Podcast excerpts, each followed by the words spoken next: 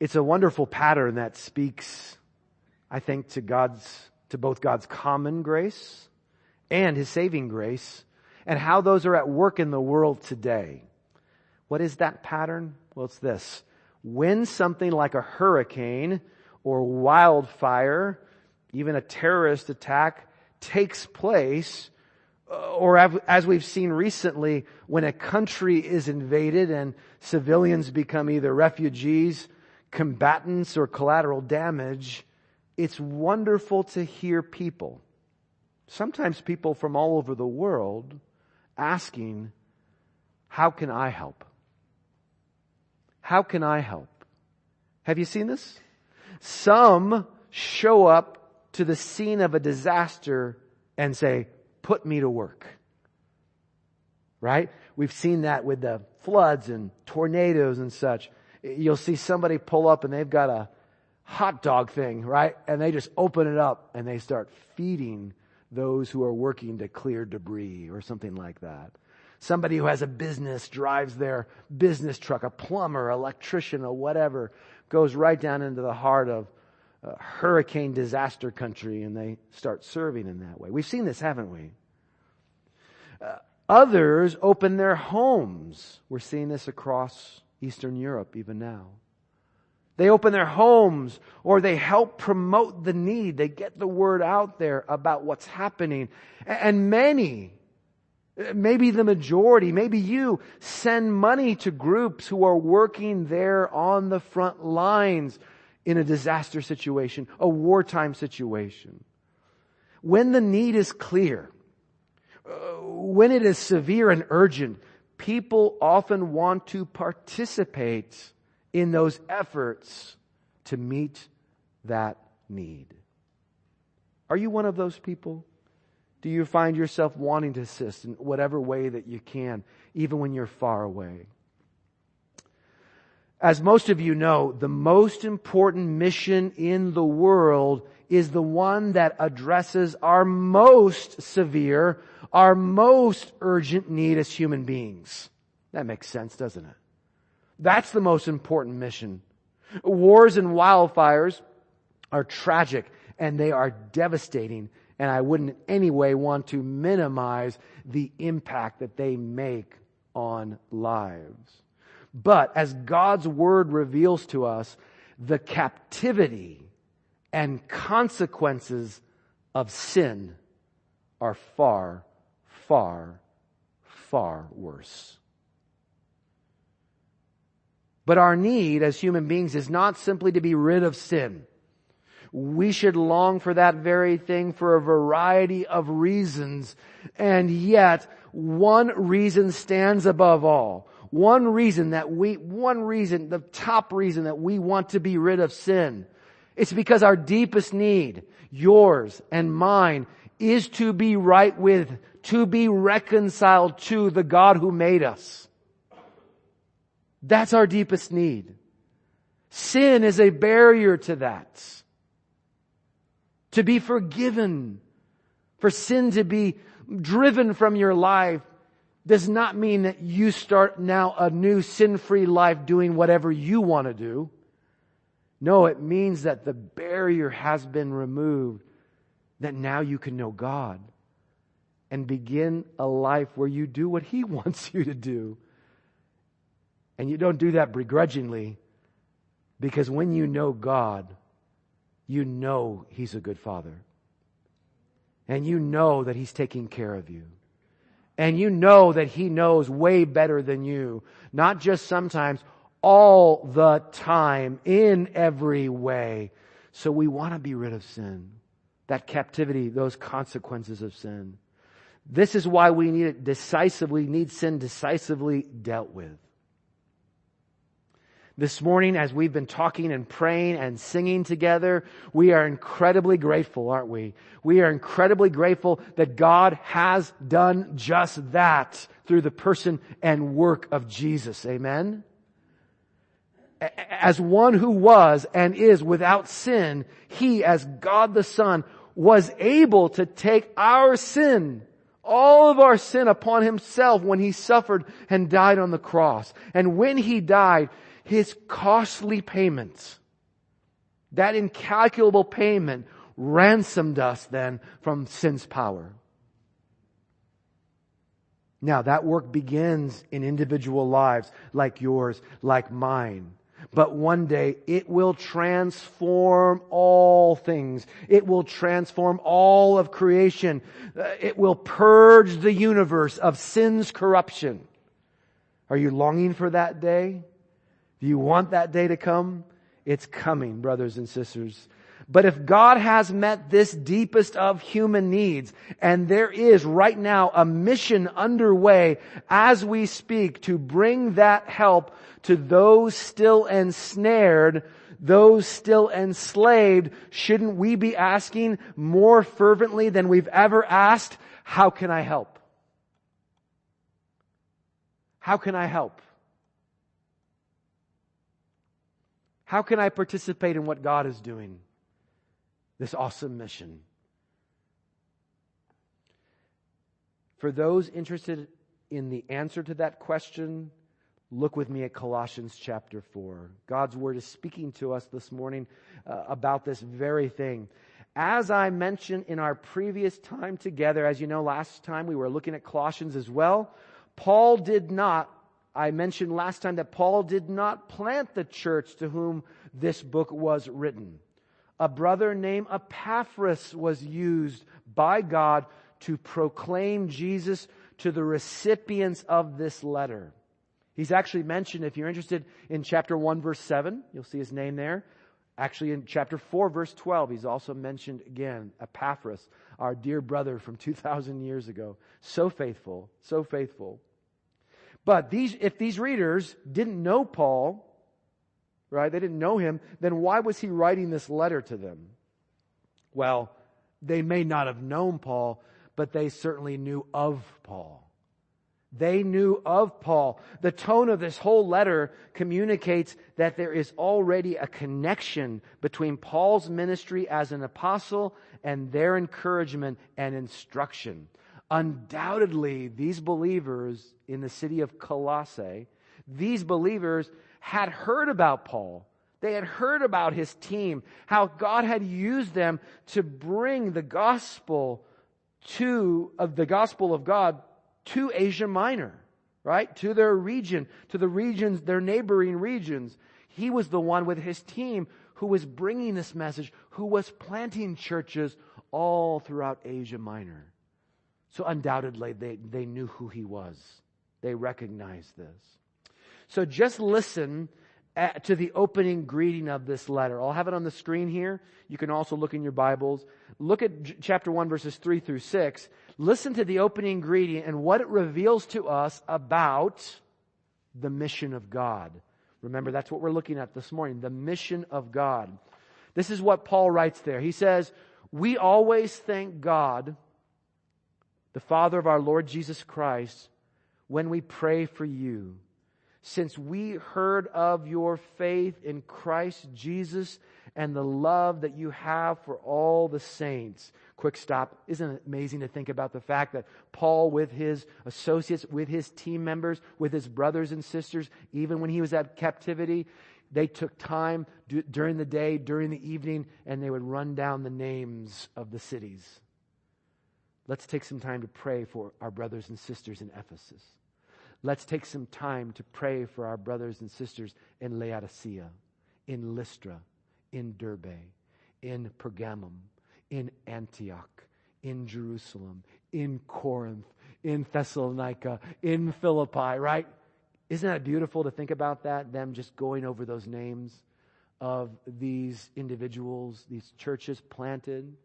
It's just a beautiful picture. He's praying for the Colossians. And when he's doing that, he's, he's praising God, right? They, they've been praying for them ever since they heard that they've come to faith in Christ. They hear about the love that they have for each other and for all the, the brothers and sisters in these churches. Why are they, uh, why is he praying for them? Why are they trusting in Christ? Because of the hope laid up for you in heaven, says Paul.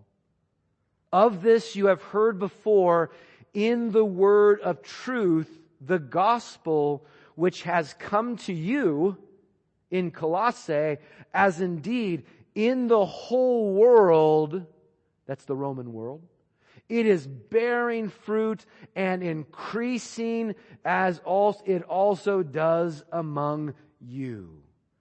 Since the day you heard it, since the day you understood the grace of God in truth. Did you hear about the mission of God there? Did you hear about the mission of God? How they had heard? How they had heard and now, just as they had heard and been changed and transformed by the grace of God through the truth of the gospel, this was happening, Paul wants them to understand, this was happening all over the Roman Empire. This is taking place in far-flung places, in close places, neighboring cities, neighboring regions. It was happening. Even it seems, it even seems that it's happening among them. Now when it says that the gospel is bearing fruit and increasing as it also does among you, we could take that in a couple ways, couldn't we? We could say that the gospel is bearing fruit as believers are living in light of the gospel every day, are walking in the, down that path, a gospel-centered path every day. But we could also say that it's increasing, it's bearing fruit in Colossae as others are coming to faith in Christ. This is not the frozen chosen, right? They're actually growing as a church, it seems like, is what Paul is saying. That would parallel well with the fact that it's bearing fruit and increasing. It's, it's going, that's what it's doing in the Roman world. Paul wants to give them a sense of the bigness of what God was doing throughout the Roman world. So keep that mission in mind as we look together uh, at the other end of the book of Colossians, chapter 4, verses 2 through 6. And what we're going to discover in these verses is that the apostle Paul is describing for these Colossian disciples of Jesus three ways, three ways that they can also participate in God's mission. Are you interested to learn more? Let's look at those one at a time. So first of all, Paul invites his readers, take a look, to, to participate through prayerful support. You can participate through prayerful support.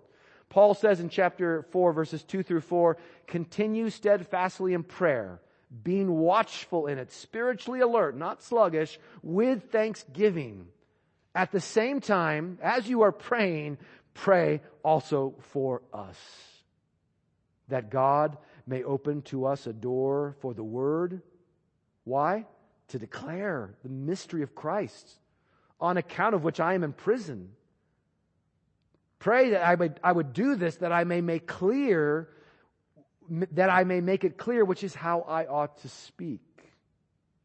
So notice how Paul's general call to prayer in verse 2 flows into a specific call to prayer for Paul's gospel declaring ministry. His church planting, gospel proclaiming ministry. He says, I want you guys to pray. I want you to be a praying church. Pray spiritually with spiritual alertness. Be aware of what God is doing in you, among you, around you. Be aware of what God wants to do in you and through you. But as you're praying, please pray for me as well, says Paul. Please pray for me. So the companion letter to Colossians is a letter we call Ephesians. They seem to be written right around the same time. Uh, the, the, cities were about uh, 100 miles apart or so, uh, Ephesus and, and Colossae. But if you look at the end of that letter, letter, chapter 6, it actually ends with the same exact progression we see here. Ephesians 6, 18 through 20, Paul says, pray, pray, but pray specifically for me as well and my ministry. How could these disciples there in Colossae, how could they participate in this work of, remember chapter 1 verses 5 and 6, how could they participate in this work of advancing the word of the truth, the gospel, which had come to them, as indeed in the whole world it was bearing fruit and increasing? First, they could pray. They could participate by praying. Paul, when you read his letters, often connected prayer and mission. But God's question to you this morning is, do you? Do you connect prayer and mission? As is evident from his words in verses 3 and 4, Paul sincerely, genuinely, truly, really did believe that the prayers of these Christians mattered when it came to the work of the gospel. If he didn't, he would not ask for prayer. Paul was not the kind of guy to go through the motions. He wasn't the kind of guy simply to kind of run through this formalistic, you know, uh, offering of, of, of end notes to his letter. Oh, by the way, say hi to this person and pray for me for this and blah, blah, blah, blah, blah, blah, just to get it over with. No, when he asked for prayer, he asked for it because he knew he needed it. He wanted their prayers desperately. And he cared enough about them and their growth in Christ to ask them to pray and thus involve them in the mission of God. Paul really believed these prayers mattered. Do we believe that about our prayers? Last Sunday, some of you prayed for the two church planting families we partner with in Quebec. You prayed for the Laustons and the Murrays. It is important. Why do I mention that? Well, it's important to see. I want you to see. I want you to note that when you were doing that last Sunday, you were doing exactly what Paul was requesting here in these verses. What you were doing mattered. Your prayers in Buckeye have made and or will make a genuine difference in Quebec. You praying here is changing things there. You praying here is changing things in Ecuador with Antony. You praying here is changing things with the girls in the Philippines. You praying in Buckeye is making a difference around the world. Do you believe that? That's what God is, that's what Paul is, is saying here. God is saying through Paul. That should excite us, shouldn't it? It should excite us. It should encourage us. Especially when we feel down on ourselves, especially when we feel disconnected, right? And we feel like, what am I doing? What impact am I making? How can I be effective? Uh, I'm hindered by this. I'm hampered by that. I'm really of no use. Look at this brother over here. Look at this sister over there, what they're doing. And God stops us and says, but you can pray. And that's not just a, oh well, you can pray. It's you can pray. And your prayers matter and they make a difference around the world in the people's lives that you're praying through, the godly workers who are on the front lines and the recipients of their ministry. Does that encourage you? Does it excite you? We can participate in this way. But we might ask, how? How can we pray? How can we pray for those who are evangelists and church planters like Paul and his team were then? How can we pray for those people today? Undoubtedly, there are many ways we could answer that. Some general, some specific, right? Especially as you know of ministries, what's going on with them, you could be real specific. But you may have noticed that Paul actually offers two specific requests right here in verses three and four. Look back at those. What's the first one? Look at that. First, he asks them to pray that God may open to us a door for the word. Now, please don't miss the fact that Paul's request here is not just for an open door. He's asking that they would pray that God would open a door. God would open a door. It's not just God give us the opportunity, or, or um, we're praying that there's an opportunity for Paul. It's God give them an opportunity. God give them that entree. Give them that open door to be able to speak. Why does Paul pray like this? Why does his request look like this? It's because the apostle understood that salvation belongs to the Lord. It's a work of his sovereign grace, isn't it? So his, his prayers were shaped by that. He understood that God sovereignly is moving around the world, even in our neighborhoods, our communities here. He's moving to draw men and women to himself. Eh, he's the one that opens doors and closes doors. And thus, he calls his people to be watchful and to be ready as he is doing that very thing. Are your prayers shaped by the sovereign grace of God? That he's the one who saves? That He's at work stirring hearts, calling men and women, boys and girls to Himself? Our prayers need to be shaped like that. That's the first request, that God may open to us a door. The second request comes in verse 4. Do you see it? Paul goes on to ask not for the wherewithal to walk through that door when it opens. He's fully committed to, or he's committed to doing that. Right? He's committed to doing that. He's not praying for that. But when he does pass through that door, he says, pray that I would make it clear. Now wait a minute. make what clear? Make the gospel clear. Pray that I would make the gospel clear. As Paul ends at the end, as Paul adds here at the end of verse four, clear is how I ought to speak. Not muddled, not confused, not jumbled, not 25%, not 50%. Clear is how I ought to speak. Now think about that request with me for just a minute. Think about what he's asking here. What a humble request from the Apostle Paul.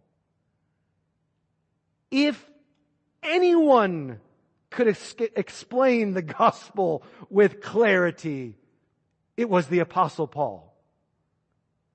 Far better than you or I. And yet, what does he pray? What is his request? Please pray for me. Please pray for me because Paul knows that he must ultimately depend not on his own learning, not on his own skills, not on his own experience, but on the Holy Spirit. The Spirit of God to work through him. The same Spirit that's in you. The same Spirit that's working in you. And wants to work in you in this way. What a prayer to pray for all who declare, who share this good news about Jesus. Amen? How instructive of our brother 2,000 years ago to help us with this kind of hum- humility as he asks us to pray. But that second request raises a question. It raises something we, we should take just a second to talk about. How many opportunities, here's the question, how many opportunities has God given us? How many opportunities has God given His people in which we've responded with an unclear gospel? That does seem like it's implied that that could be the case, right?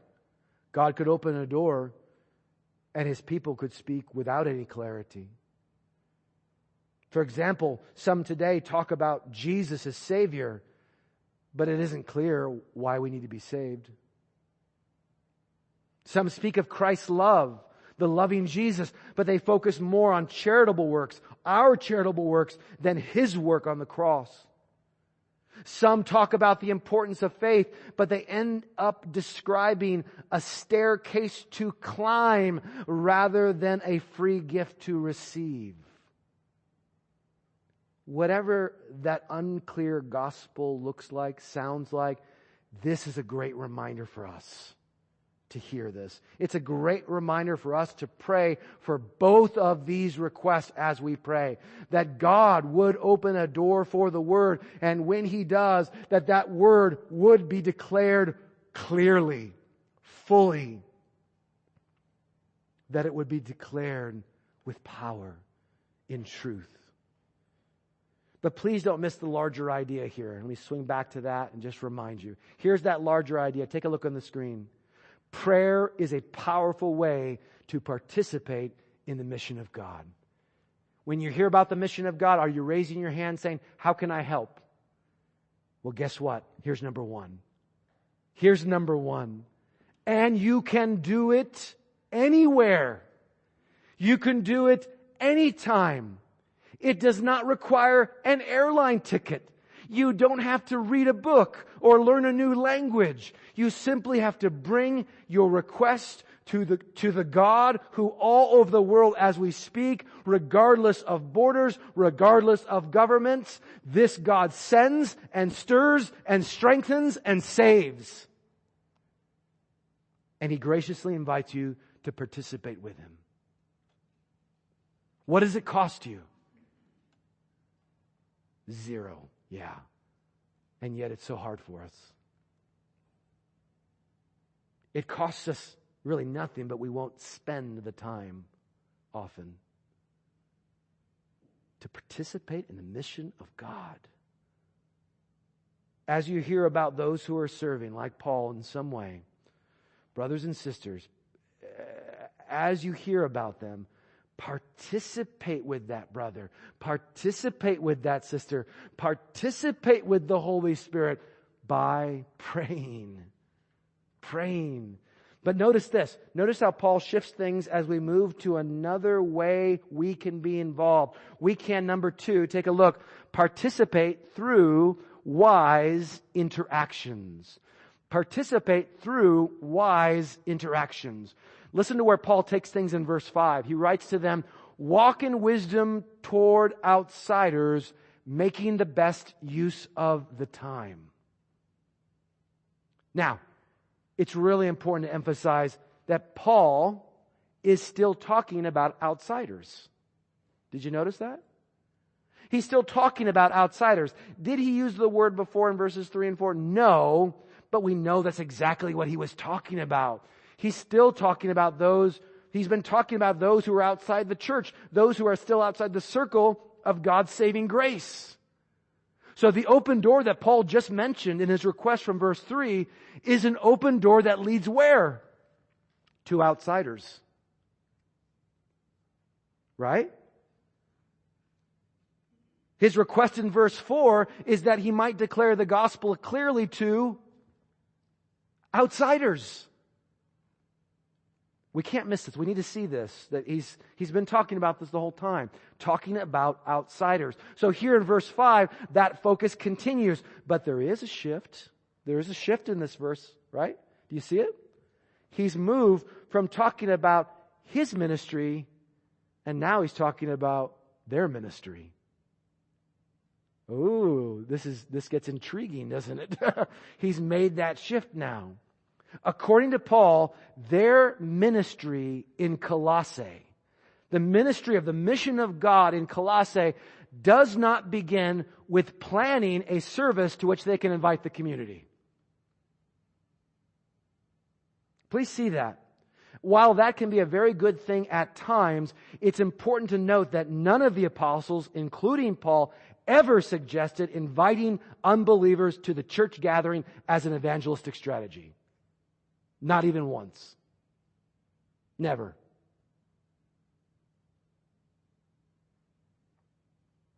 Similarly, Paul doesn't urge them to first offer a training course in Colossae, maybe 9 a.m. on Sunday morning, to train people about how to share their faith. Doesn't say that, does he? No, he begins with what seems like a overly simple strategy? Simplistic strategy? What does he say? He says, walk in wisdom toward outsiders. There you go. Walk in wisdom toward outsiders. Notice that he's not simply saying walk in wisdom before outsiders. He doesn't say walk in wisdom around outsiders. He's encouraging them here to be wise in their interactions with unbelievers. When you engage, when you interface with somebody who is not a Christian, bring a heaping helping of wisdom every time to that interaction. Don't be casual. Don't be careless. You see, he's training them, he's giving them new eyes to really see what is happening in these opportunities. He's add, he, he wants them to be wise, and we know this because he adds this qualifying phrase to drive this point home. Be wise in your interactions with unbelievers, making the best use of the time. Making the best use of the time. The authorized version puts it redeeming the time redeeming the time. The NIV, uh, the International Version, and the New American Standard Bible translate that phrase, making the most of the or every opportunity. And since the verb here has to do with the marketplace, that word for redeem, I think it's ex odds agorazo.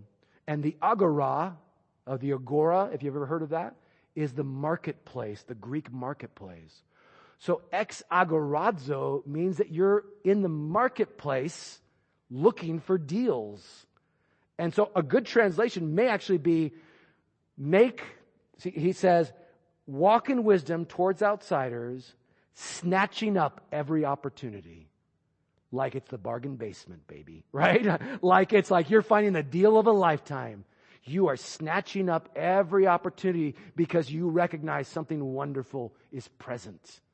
That's what this word means. Making the most of this opportunity. So do you see the picture that Paul is painting here for them? He wants us, he wants them to be sensitized and intentional whenever we are interacting with unbelievers. Sometimes we are, aren't we? But sometimes we've become callous.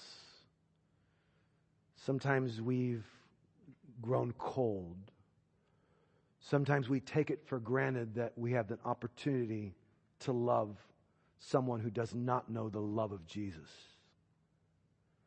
Paul is stirring them up. He's stirring them up, isn't he? Sensitized, intentional in their interactions. What does that mean? Well, first off, that means being very careful to not look past a person's humanity and turn that person, him or her, into a prize to be won into an argument to be won.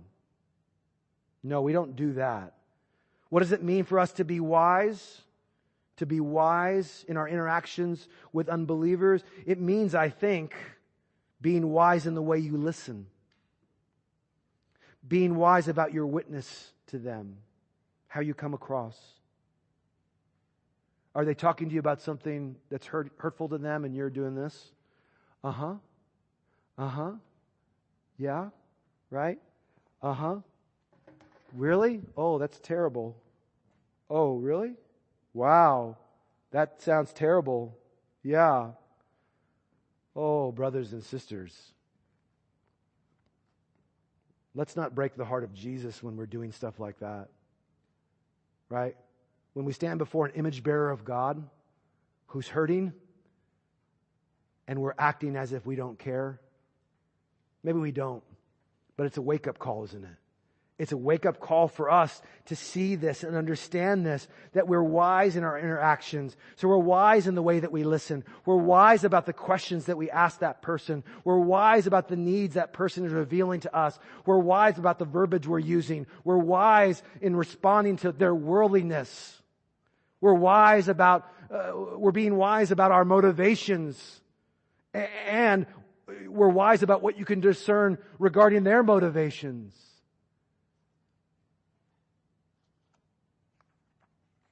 Wisdom is what God calls us to here. What Paul is describing here, brothers and sisters, friends, what Paul is describing here is a believer who understands that God's mission is the most important mission in the world. And who, in light of that, is eager to be a good steward of the divine appointments God has scheduled for them with their unsaved friends and coworkers and neighbors and family members. But look at how all of this flows into a final idea here. We can also participate, number three, we can participate through grace, gracious speech. We can participate through gracious speech. Paul writes in verse 6, let your speech always be gracious, seasoned with salt, so that you may know how you ought to answer each person. If we looked at the original language here, right, the Greek language in which this was first written, we would see the very first word, the very first phrase of this verse, verse 6 is, your speech, let it be, right? Your speech, let it be gracious. But he puts that right in front. Your speech, why is he doing that? Well, I think he's connecting it with the fact that he just talked about his speech a couple verses before. Well, I told you about my speech. Uh, let's talk about your speech, he says to them. Not only should our speech be clear when it comes to the gospel, as Paul has already prayed and requested for himself, but our speech should also be gracious, or literally with grace. How often? Always. Always. Always. Our speech should always be gracious. It should always be with grace. In a day and age where our civic discourse so often lacks grace, when our culture seems drawn perversely to the coarse and the combative, it is so important for us, the people of God, followers of Jesus Christ, it is so important for the grace that is in our hearts to be on display through the grace in our words. If not us, who? This is a clear way for us to be wise into our interactions with non-Christians. Paul, what do you mean be wise in your interactions with unbelievers? Here's one way. Let your speech always be gracious. There you go. There's one way.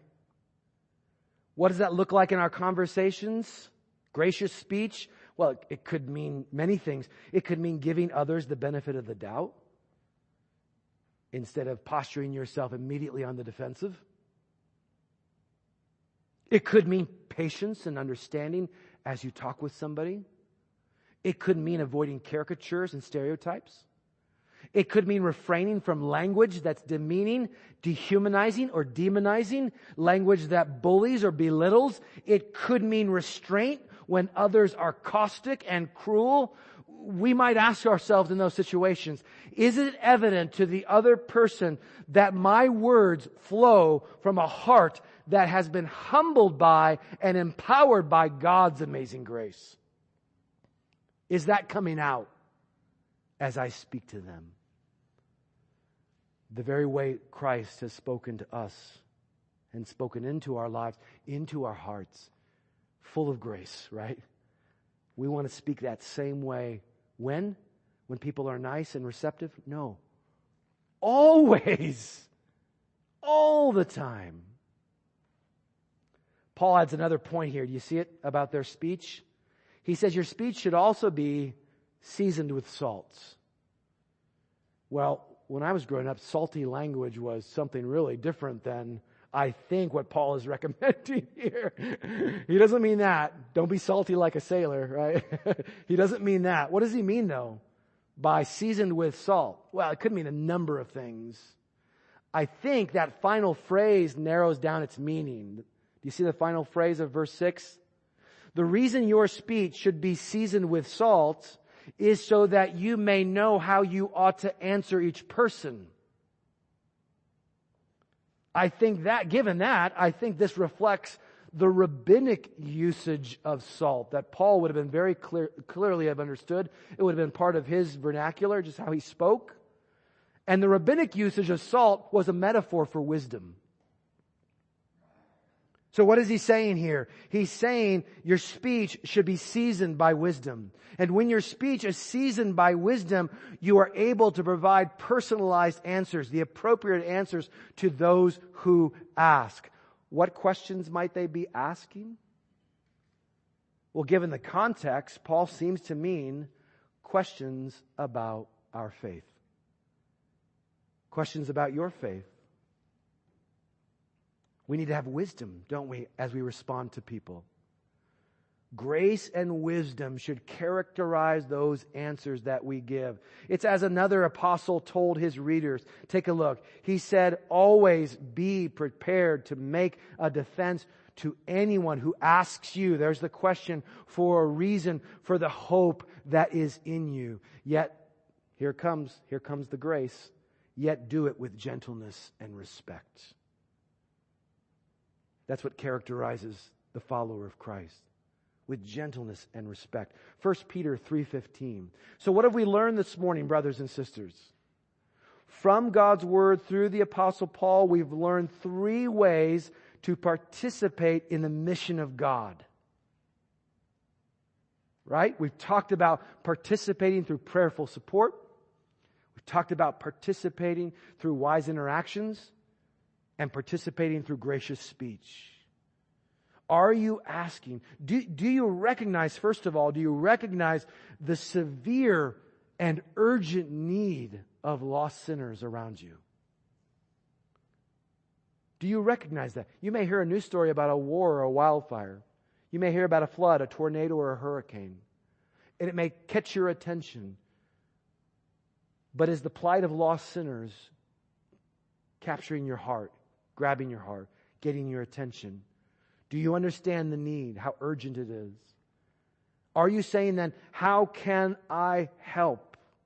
If you are, then remember, prayerful, support, wise interactions, gracious words, sensitized, intentional, good stewards of the divine appointments God has scheduled for you. And when your, your mind and your heart and your will are aligned with this call, with God's call, how could you not then circle back and offer up the same prayer request that Paul offered in verses three and four? Pray also for me, you might say. Pray also for me that God may open to me a door for the word, to declare the mystery of Christ, that I may make it clear which is how I ought to speak. How many of our prayer requests in life groups, how many of our prayer requests oh, texting or on the phone with a friend, how many of our prayer requests are this? And not just the latest emergency. Those are good things to pray for. We need to pray for emergencies, crises in our lives. But if we're not asking for this prayer, then we don't understand what Paul is saying here.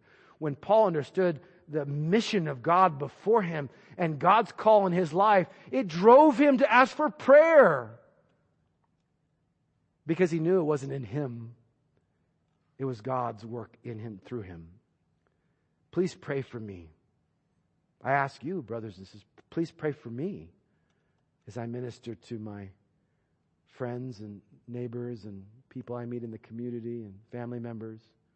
Please pray for me that God would provide an open door for the gospel for me. Another open door, a third, a fourth, a 527th open door. And when he does, that I would speak clearly. You know why? Because that's how I ought to speak clearly.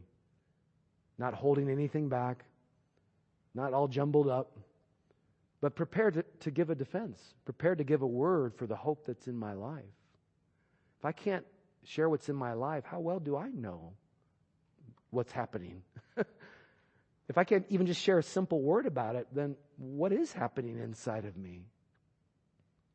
You see, God's word stirs us in this way. It stirs us up, gets us asking questions, but it drives us back to the comfort of the gospel, right? By God's grace, all the while that we are remember all the while as we are asking for prayer, as we are participating with God, by God's grace, all the while we are remembering how at some point in the past, God opened a door for us to hear, you to hear. He opened a door for you to hear and how God met your need. He met my need as someone spoke to us clearly. You see, that humbles us, doesn't it? when we remember that. The Son was sent by the Father, someone was sent to you by the Son, and now the Son sends you. He wants you to participate in the mission. This is how the gospel bears fruit and increases around the world even today. And so, brothers and sisters, may that same gospel, may that same good news inspire us to go in love and with gratitude as God reminds us each and every day here's how you can help. Here's how you can help, my child. Would you pray with me?